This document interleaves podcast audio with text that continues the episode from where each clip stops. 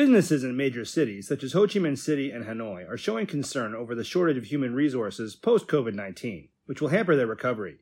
Due to complicated developments of the COVID 19 pandemic, many workers in big cities have lost their jobs and returned to their hometown.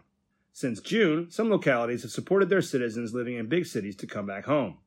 As a result, many manufacturing companies in Ho Chi Minh City said their workforce shrank by more than half in just a short period of time. Manufacturing industries like clothing, footwear, and woodworking have been hit the hardest. Nguyen Chanh Phuong, General Secretary of the Handicraft and Wood Industry Association of Ho Chi Minh City, said companies in the wood industry have received large orders for production until March or April 2022. However, they may not be able to fulfill their orders due to the shortage of workers. Meanwhile, the Vietnam Textile and Apparel Association said the clothing industry is facing disruptions in the supply chain. Clothing companies are operating at only 10 to 15% of their capacity. A large number of workers have left industrial hubs in the southern key economic zone, such as Ho Chi Minh City, Binh Nhum, and Dong Nai, for their hometown. Therefore, businesses in the clothing industry may face a serious shortage of laborers when they resume operations.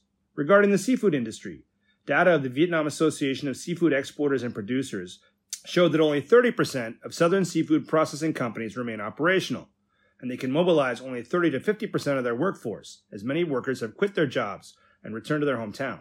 Some businesses worry that they would lack not only unskilled workers, but also experienced ones when they resume operations once the COVID 19 pandemic is put under control. To keep workers in the cities, businesses have to provide them with basic incomes and pay insurance for their workers, although they have temporarily shut down or scaled down their production.